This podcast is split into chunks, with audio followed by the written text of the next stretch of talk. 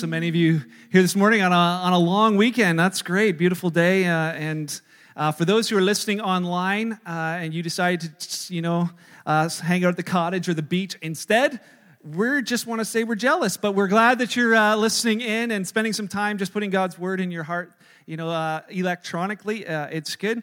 Um, just want to say that it was uh, it was good to be away.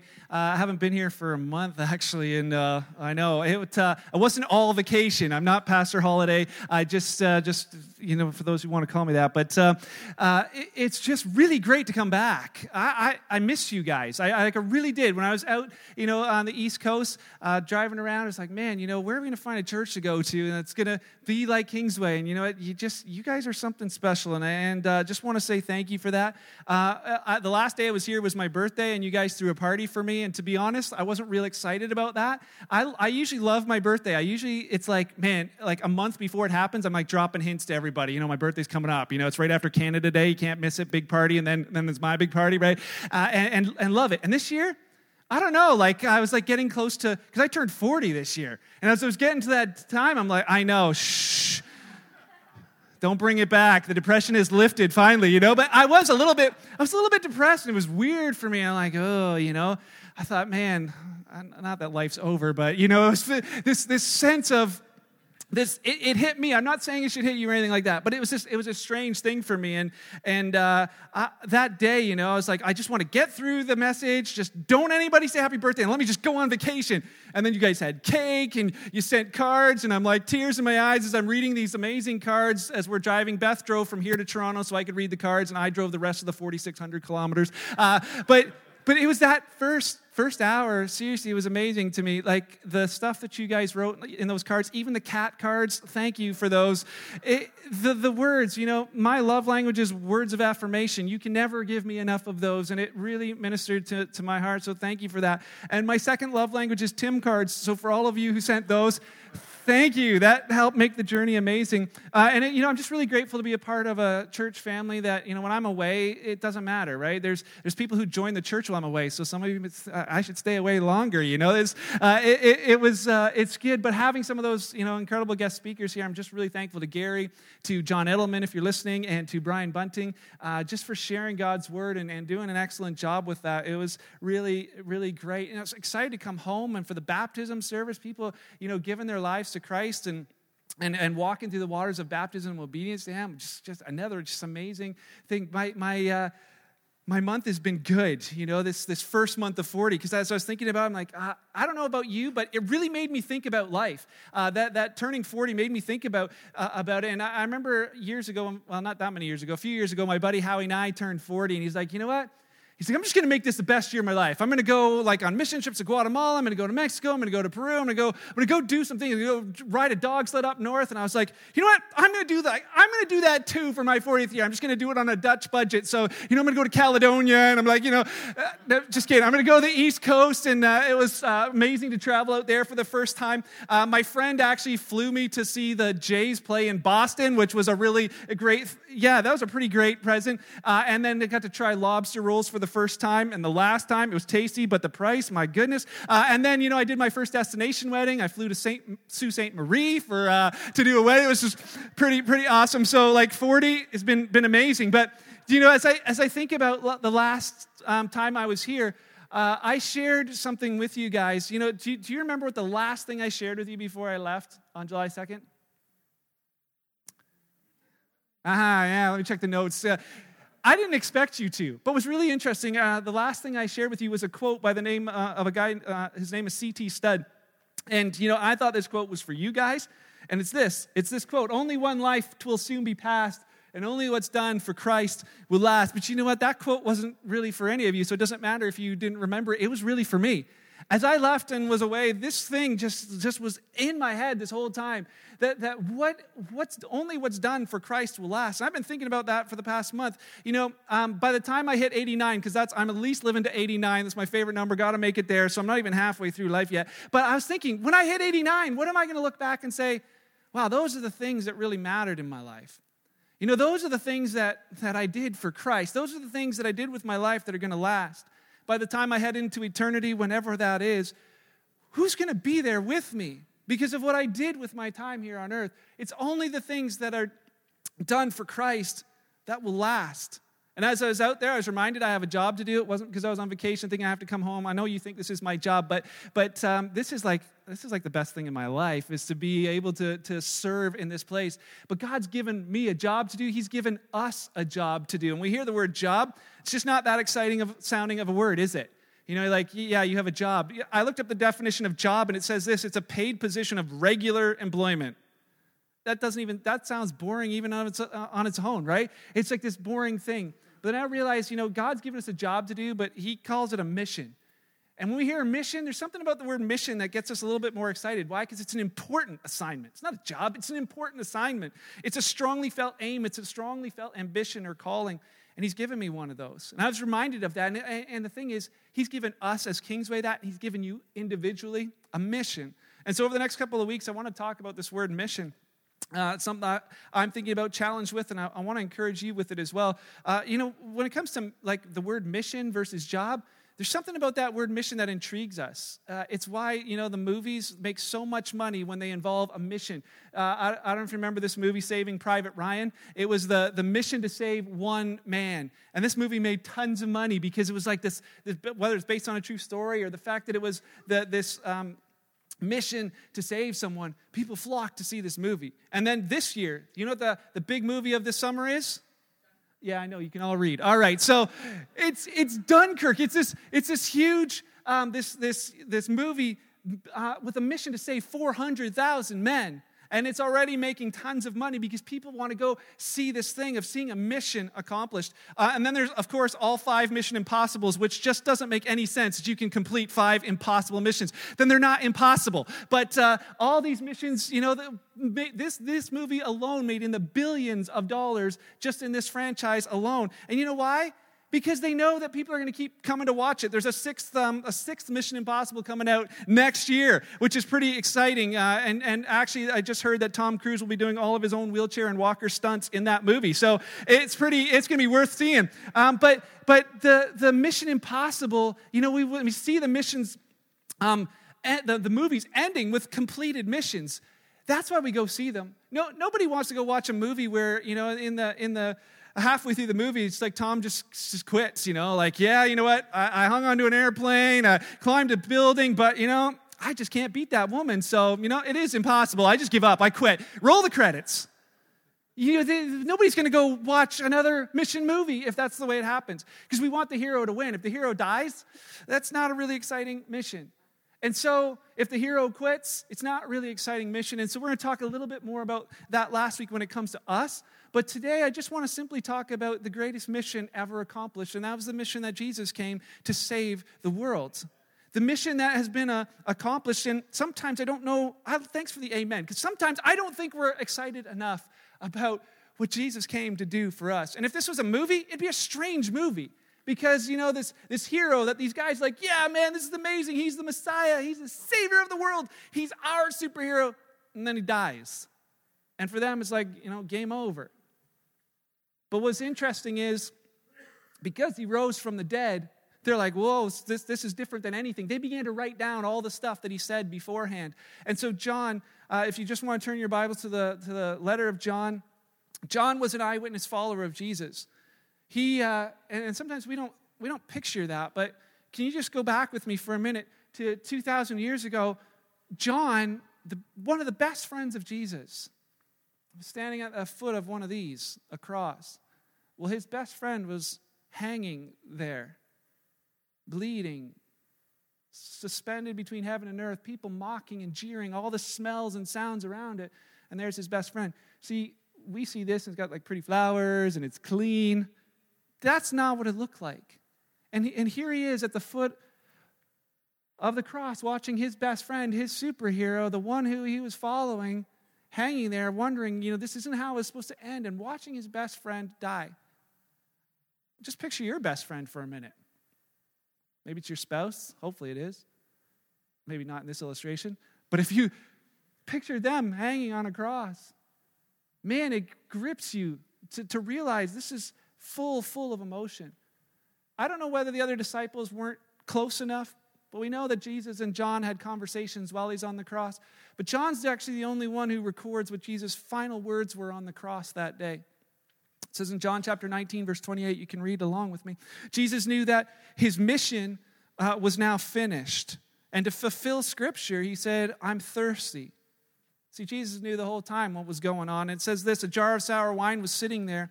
So they soaked a sponge in it, put it on a hyssop branch, and held it up to his lips, which is something that, that was prophesied, you know, hundreds of years earlier, and that happened in that moment. But in verse thirty, it says this, when Jesus had tasted it, he said, it is finished.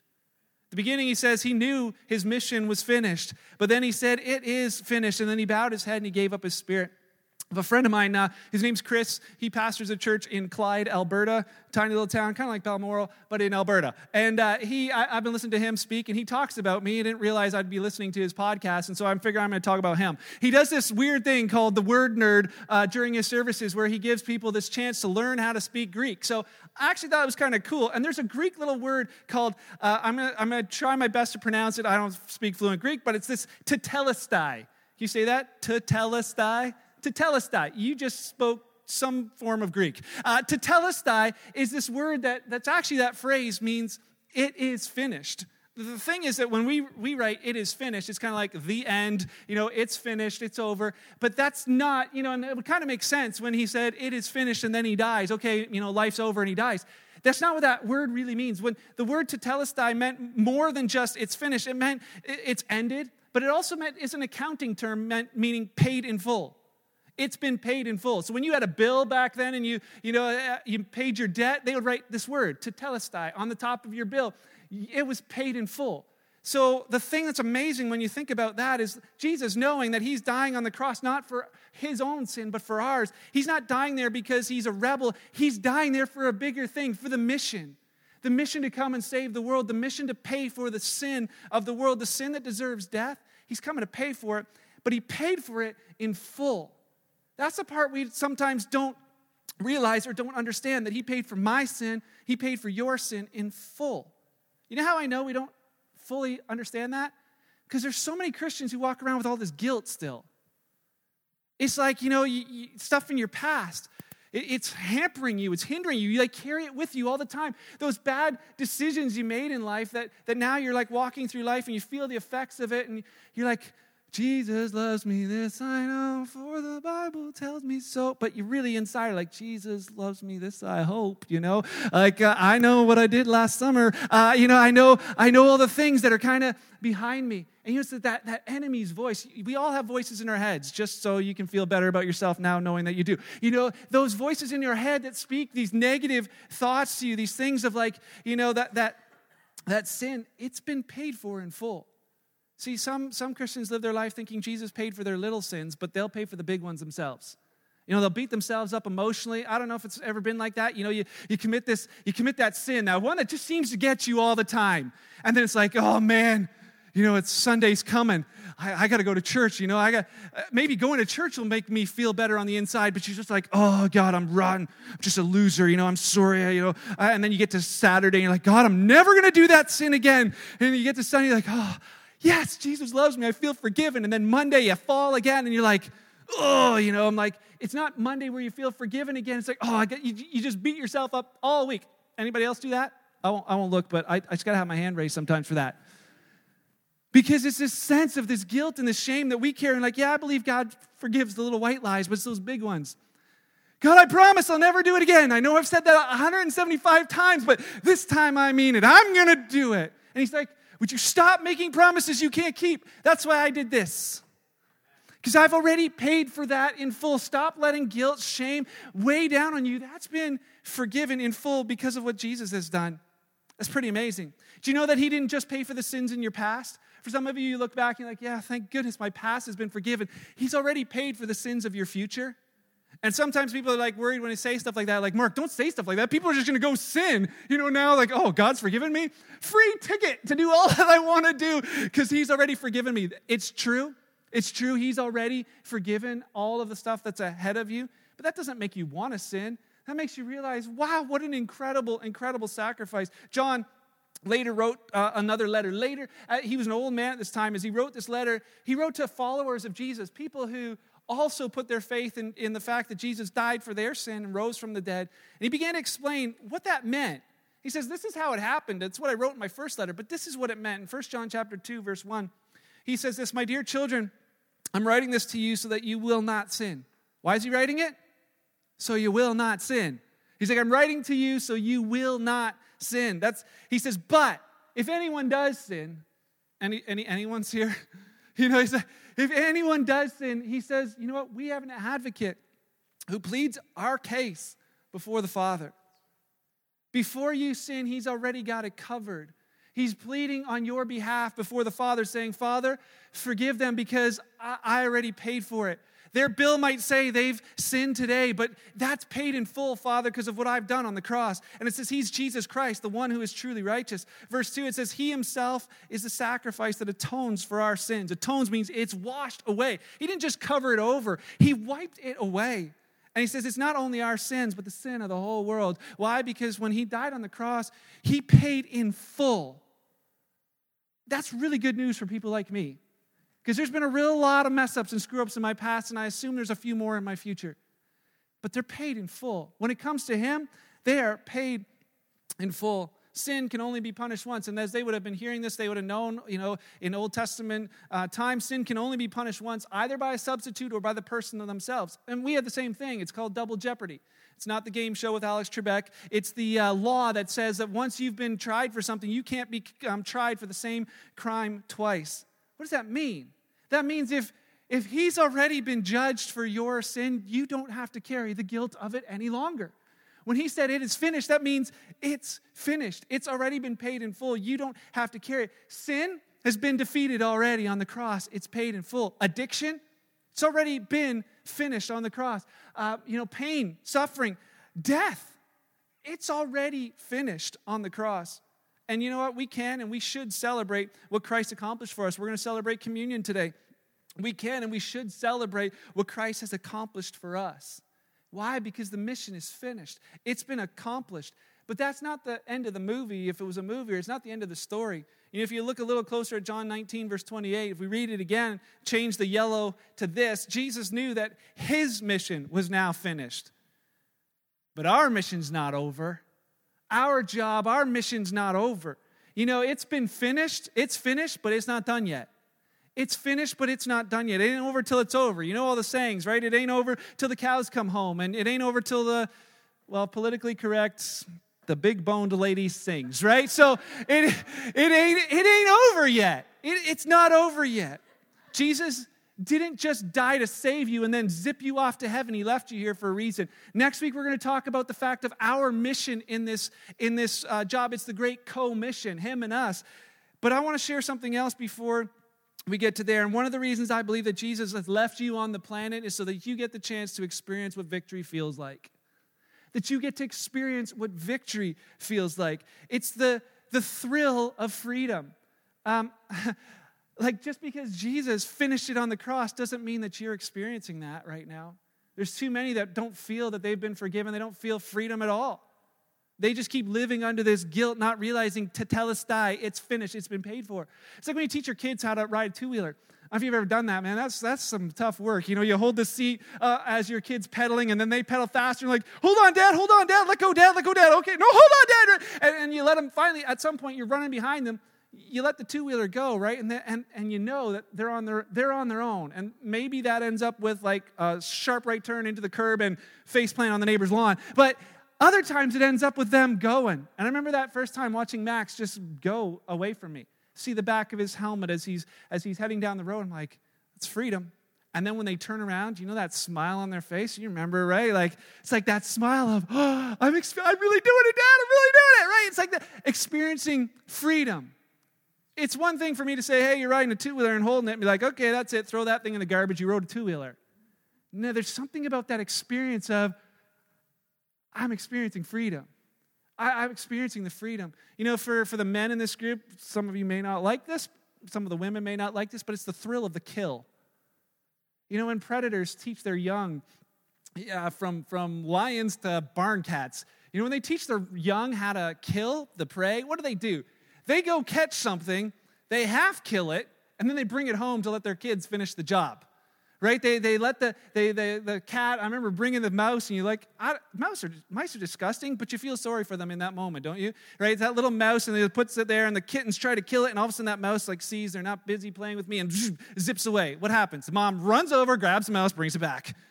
And there the kittens go again, right? And trying to find the jugular on the back, on the tail, right? The poor thing is like, it's this long, painful process. What's happening though? They're learning the, they're learning the thrill of the kill. They're learning how to become um, predators. And as I think about that, you know, it's the same, it's it's very similar in the fact that Jesus has destroyed Satan. That's what happened when he said his heel crushes his head. But that's what's happened. But he's given you the chance to live in that victory and realizing, you know what? He's under your feet. That you get to live in the experience of victory in Christ Jesus. You're like, that sounds a little weird. Okay, don't take it from me. Read read with me in Romans. Paul writes to this group of followers living in Rome. That was a terrible spot for them to be. Jesus' followers in first century Rome was really, really difficult. They were getting thrown to the lions. They were getting tossed into the, into the Colosseum to fight one another and different beasts. And Paul writes to them, if you read any chapter in the Bible, I'd say read Romans eight. It's the one chapter that just encapsulates all of it. He writes to them when all this stuff's bad going on in their life and says in verse thirty-five, can anything ever separate us from Christ's love? Does it mean he no longer loves us if we've got trouble, if we got calamity, if we're persecuted, if we're hungry, if we're destitute or in danger or threatened with death? Does it mean he doesn't love us? And some of you, you ask that question, right? You just ask it differently. You're like, you know, man, I just feel like I can't pay all my bills this month. God, do you even love me? You know, God, I'm going through this sickness. The doctors say that, that this is bad. God, do you love me? God, my kids, they don't like me anymore. They won't come around anymore. God, I tried my best, but they just, like, I just feel this whatever, division. God, do you still love me? Man, my friends at school, they make fun of me. They're picking on me. God, do you love me? Do you even care? Why aren't you making this stop? There's these questions we ask ourselves, and Paul says to them, you know, does it mean that he doesn't love you for going through all this stuff? And I, and I kind of changed it in my in my Bible, but in verse, not the words, just how it's said. You know, you see in in, this, in verse thirty-seven, it says no. And for me, I just put that in bold with all kinds of exclamation marks. No. Romans eight thirty-seven, no. Despite all these things, overwhelming victory is ours. Despite all the stuff that's going on, overwhelming victory is mine through Christ who loved us. Maybe if you're like, you know, old school and you, you know, remember the King James or New King James, it said this, yet in all these things, no matter what I'm going through, I'm more than a conqueror through Christ who loves me. More than a conqueror, overwhelming victory. What does that mean? That, that's like being at a basketball game where the score at the end is one forty-seven to five. It's like, there was a game and they put up a fight, but they just got destroyed. Right? It's like the Blue Jays lately. These massive scores that are just, you know, it's like there's an overwhelming victory. Uh, and it's the same thing that, that God's just all through the Bible. You see these stories of, of he's saying, hey, it's like it's like holding holding the, the, the two-wheeler and then letting it go. You know, the children of Israel, they're in Egypt. They're in slavery. It's a picture of the world, a picture of of, of prison, a picture of, um, you know, the, the, the slavery of the world. He says, um, he says to them, listen, I'm going to take you out of Egypt, and I'm going to give you this awesome land. I, I, I, already, I already know it. He means to tell them, it's a land flowing with milk and honey. You guys get to move into houses you didn't build. You guys get to, like, start harvesting gardens you never planted. It is going to be epic, and I'm going to give it to you. And they're like, yes, let's go. And so they leave Egypt, and they get to the land, and as they get to the borders of the land, he's like, okay. He says, I gave you the land, now go get it. I gave this to you, now go take it. And you know, it's really interesting. All these people who were so used to slavery, all people so used to the guilt, so used to the shame, they look at it and think, no, we can't have that for real. That might be for other people, but that's not for us. I'm a Christian. Hallelujah. I'm forgiven. I'm free. Why? Because that, that stuff was just so in them. They looked and like, send the spies. I'm like, we can't do this, man. There's like giants. They're like at least a foot taller than us. You know, the walls are big. And he's like, I gave it to you. Would you just go out there and go get it? And for them, they didn't do it. It, it happens today. People don't do it today. They didn't, they didn't realize it's been paid in full.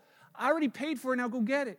So they all died in the wilderness. But their kids were like, I'm not being like mom and dad. I'm just go get it. And guess what they did? They went and they took it. God was with them as they went through. They got to live in victory because he gave it to them. You see in the New Testament too, Jesus had this famous story where he's in the temple and The, the Pharisees, the religious leaders, bring this woman who they caught in the act of adultery, and they kept her all night somewhere. And then early in the morning, they bring her to Jesus, and they're like, Jesus, this woman, she uh, she's a sinner, you know. She's caught in the act of adultery, and Moses says we should stone her. What do you think we should do? Knowing that if he says, yep, you should stone her, all the crowds are going to leave him. And he stands there realizing he's got the law, but he's also geniusly says, you know what? Whoever doesn't have any sin, you throw the first stone. Remember that line, right?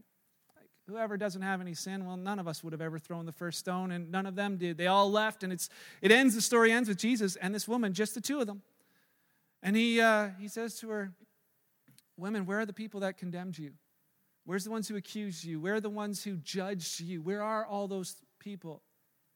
I think he would have said too, where's the where's the voices that are judging you in your head? You got to imagine that in, in, in the sight of perfect perfection, she probably doesn't even need anybody else to say that she's unworthy. She feels it herself. And he says to her, you know what? Where are they? And she's like, they're gone, Lord. And he says, you know what? I don't judge you either. I don't condemn you either. You know why he could say that? Because he knew he's going to pay for all those sins.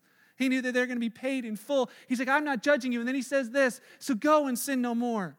What does that mean? He says, it's paid for. Now just go live in victory over it. Go live in the victory that I've already paid for. It's finished. Now go live in it.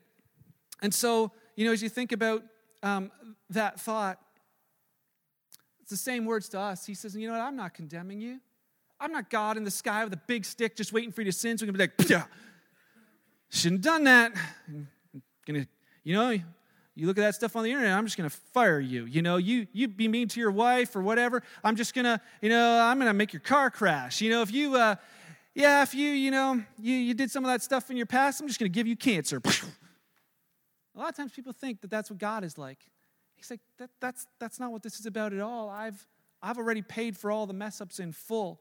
You get to live in victory. Just go live in that victory. Enjoy the thrill of victory. Romans chapter sixteen, Paul ends this, his letter to the Romans with this thought, and it's pretty cool. Verse twenty, he says, the God of peace will soon crush Satan under, who? Your feet. He's going to crush Satan under your feet, and may the grace of our Lord Jesus be with you. I don't. Maybe you went to camp back in the day like I did, and there was this song we used to sing. It included this verse and the one before it. Romans sixteen nineteen says, you remember that? That was like the best song, because later on it's like the enemy's under your feet, and everybody's like, all the kids are like dancing, like, yeah, Satan's under my feet, under my feet. And then they grow up and like, oh, you know, I don't know if I believe that. That, uh, thing was true for them, that he's crushed under your feet. We used to tell the jokes when we were kids, you know, why doesn't Satan have any fingers or toes?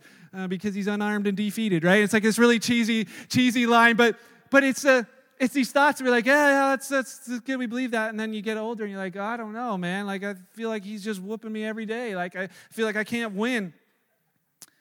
The truth is, the truth is, and I'm saying this for, for me, I'm saying this for you this morning, the truth is that it is already finished. Your struggle with sin, your struggle with addiction, it's already finished. It's already been paid in full. For the farmers here, you know, it's like spraying Roundup on weeds. You know, when you spray Roundup on weeds, when are they dead? Instantly. It just takes a little bit of time before that happens. I should have got this kind of weed spray for my driveway, because this stuff is dead in two hours. You can see the difference. You know, I was spraying stuff on my weeds, and they looked like that for like seven days. I'm like, what the, you know, like, these are like super weeds in Townsend, right? And, and yet, they're dead now. See, they were dead the whole time. The second we sprayed them, it was finished. Those weeds are finished. The second they got sprayed, it just took some time for them. There was some resistance. They had to give up. Why? Because it's finished. I remember the story of a man who was uh, in a cottage, probably not North America, probably, let's say he's in Peru. Doesn't really matter. He's in this cottage, and as he wakes up one morning, he looks out in his he looks out in his kitchen, and he sees this, this python, twenty-five-foot python wrapped around his kitchen table. He's like, man, I'm not getting rid of no twenty-five-foot python. So what does he do? He grabs out his gun, and he shoots the python right in his kitchen. Puts a bullet right in the python's head. And then all of a sudden he hears all this sound, this thrashing and dishes flying everywhere. And he looks in and he, through the window, and he sees the snake just throwing stuff all over the place, causing all kinds of destruction. But he knows it's dead. I shot it in the head. I know it's dead. It's just that resistance time is taking. You know what? It's the same with the enemy. When Jesus died on the cross, it says that he crushed the head of the enemy. He crushed the head of Satan, but he's putting up resistance. All that stuff that's going on in your life, all that negative, all that stuff, that's just him just still trying. But to, to create as much damage as he can on the way out. But you know what? He's finished. It's finished. In your life, it is already finished. So what about you and what about me? The guilt and condemnation that tries to come on you for past sins, it's finished. It is finished already. Not because of what you've done, because of what he's done. So now live in the victory. It's kind of a cheesy quote, but it's true. The next time Satan reminds you of your past, remind him of his future. The next time Satan reminds you of your past, remind him of his future, because he's already finished. Already finished. It may not be done yet, but he's already finished. The time that when sin, that sin that keeps enticing you to take, you know, take the bait again, to remind it, you're already finished. It's finished. It's been paid for. You are not my master. When addiction tries to, to, to grab onto you, you know, with, whether it's alcohol or smoking or porn or gambling or whatever it is that tries to grab you again, saying to you, you know what? It's finished. It's already been defeated. My chains have already been broken, and enjoy victory. Yeah, but Mark, how come it doesn't feel like it? Because there's still going to be resistance. It's still going to fight back. When Jesus said, I'm building the church, the gates of hell won't stand against it. It's because the church has taken on the gates of hell, and they're going to fight back, but they can't stand against it.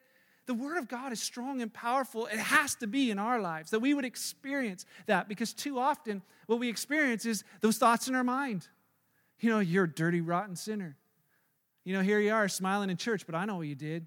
You know, you loser. You know, you you gambler, you liar, you thief, you porn watcher, whatever it is. You know, you divorcee, you cheater, you secret sinner.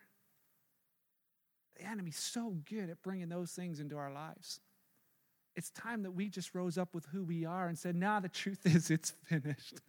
It's finished, not because of me. It's it's finished. Because of him, you're fighting from a uh, from a position of victory.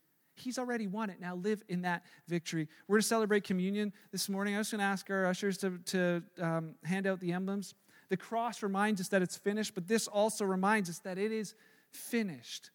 It's been finished. On the very night that Jesus was crucified, he gave his disciples this little, this little uh, visual reminder. Sat around the table, and again, would you picture it? Here he is, breaking bread and I'm handing around a cup of, of, of juice to his, or wine, whatever it was, to his uh, to his disciples. Guess what? In that moment, he's saying the stuff like, you know, do this to remember me. And they're, they have no idea that that very night he's going to be hanging on a cross. They don't know that in that moment. When he says to them, hey, take this bread and take this cup to remember what's about to happen, I can tell you that this bread and this cup, those disciples didn't need this to remember what they were about to experience. They didn't need a piece of bread to remember that they saw their friend Jesus hang on a cross and die. They didn't need a cup of juice to remember that, that they watch his blood pouring out of his body. They, they, like you think of any traumatic experience in your life, you just never forget, right? It's like it's just there. You remember. So why did he give them this reminder? Because he knew there'd be some other followers of Jesus down the road who need to remember that it is finished. He knew that today in Kingsway, there's going to be people sitting here where the guilt, the condemnation, all that stuff from your past is all coming after you. And he simply wants to remind you that it's finished. I've already done it for you. So, you know, the reminder wasn't just for the twelve men in that room with Jesus. And you know how I know that? Because Paul told the next followers of Jesus, and they continue to tell other followers of Jesus. So I just simply want to read two passages of Scripture to you as we finish this morning. First Corinthians eleven, you can read on the screen. It says, for I pass on to you. This is Paul talking to these Gentiles. He says, I want to pass on to you what I received from the Lord himself. On the night when he was betrayed, the Lord Jesus took some bread and he gave thanks to God for it. Then he broke it in pieces and said, this is my body, which is given for you. Not the twelve in the room, not just them, for you. For you this morning. He says, my body, Jesus' body, broken for you. He said, do this in remembrance of me. In the same way, he took the cup of wine after supper, and he said, this cup is the new covenant between God and his people. Who, who's that? We, it's us. We're his people because he's redeemed us and called us his family. He says, this is an agreement confirmed with my blood. Do this in remembrance of me as often as you drink it. For every time that you eat this bread and drink this cup, you're announcing the Lord's death until he comes again. What does that mean? He says, every time that you, you do this, and it doesn't have to happen just in church. You can do this in your house. You know, you're going through a tough day where the enemy's beating you up. Just grab some grape juice. Maybe if you don't have any, grab orange juice. Grab a chunk of bread. Sit down and say, Jesus, I want to remind myself again of what your death means for me. It says you proclaim his death. What does that mean? You proclaim that it's finished. When you're facing guilt and everything, no, you know what? That's finished because of this. Because of what Jesus did on the cross for me, that's over. When addiction just wants to rear its head in your life again, it's like, you know what? Nah, it's finished. And I'm doing this to remember that he finished it for me. The disciples did this often from house to house. You can as well. And, you know, it reminded me of the time just a couple months ago, we, uh, uh, my yeah, my niece was just, just I think, in her first round of chemo at the hospital. And, and so we went to uh, Mac, and uh, my brother-in-law uh, and sister-in-law had said, hey, would you come? And um, and uh, we had talked to him. It's like, hey, can we, like, do communion? Like, yeah, and can you just bring your guitar? And can you just sing in the hospital? And I'm like, oh, okay. You know, that's going to be a little awkward, but sure, you know. So we went. We got a big bottle of uh, grape juice, and we got a big thing of bread, and we went to the hospital. And as I sat there thinking, you know, which songs are we going to play? And and uh, we, we got big cups of grape juice because these are, like, just teases. It doesn't matter how, how much you use. But we sat in that hospital room. We just sang, and, you know, music going through that whole cancer ward. But as we were preparing for that, a certain scripture came to my mind before I went there, and and I wanted to read it to you. We read it to them that, that day, and it's interesting because it was written six hundred years before Jesus ever came to the planet. It was prophesying that this is what that would mean. This is what the cross will mean someday. And so I just want to read it to you because as you notice the words in yellow, on the screen as we read, those are the things he did for you. Prophesied six hundred years before, accomplished two thousand years ago. May it be true for you today that you might experience it. It says this in Isaiah fifty-three, my servant grew up in the Lord's presence like a tender green shoot, like a root in dry ground. There's nothing beautiful or majestic about his appearance. There's nothing to attract us to him. Verse three, it says, he was despised and rejected. He was a man of sorrows, and he was acquainted with deepest grief. We turn our backs on him. We look the other way. He was despised, and we did not care. Yet, it was my weakness that he carried. It was my sorrow that weighed him down that day. We thought his troubles were a punishment from God, a punishment for his own sins. But he was pierced for my rebellion. He was crushed for my sin. He was beaten so that I could be whole. He was whipped so that I could be healed. All of us, we know it, like sheep have strayed away. We've left God's path to follow our own. Yet the Lord laid on him the sin of us all, including me.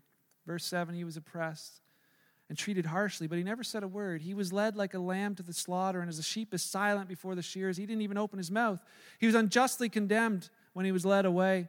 No one cared that he died without descendants, that his life was cut short in midstream, that he was struck down for the rebellion of my people. He had done no wrong. He had never deceived anyone, but he was buried like a criminal. He was put in a rich man's grave, but it was the Lord's good plan to crush him. It was the Lord's good plan to crush him and cause him grief. Because when his life is made an offering for sin, he will have many descendants. He'll enjoy a long life, and the Lord's good plan will prosper in his hands. When he sees all that's accomplished by his anguish, he will be satisfied. And because of his experience, my righteous servant, speaking of Jesus, will make it possible for many, many in this room to be counted righteous, for he will bear all, all, all their sin. Why? Because it's finished. And so today, as we take this little piece of bread, I want you to remember that Jesus said to his disciples then, and he says it to you, this is my body broken for you. It has been finished for you. Would you take it as you experience the taste of the bread in your mouth? Would you experience the freedom that that means for you this morning? And would you just thank him for it?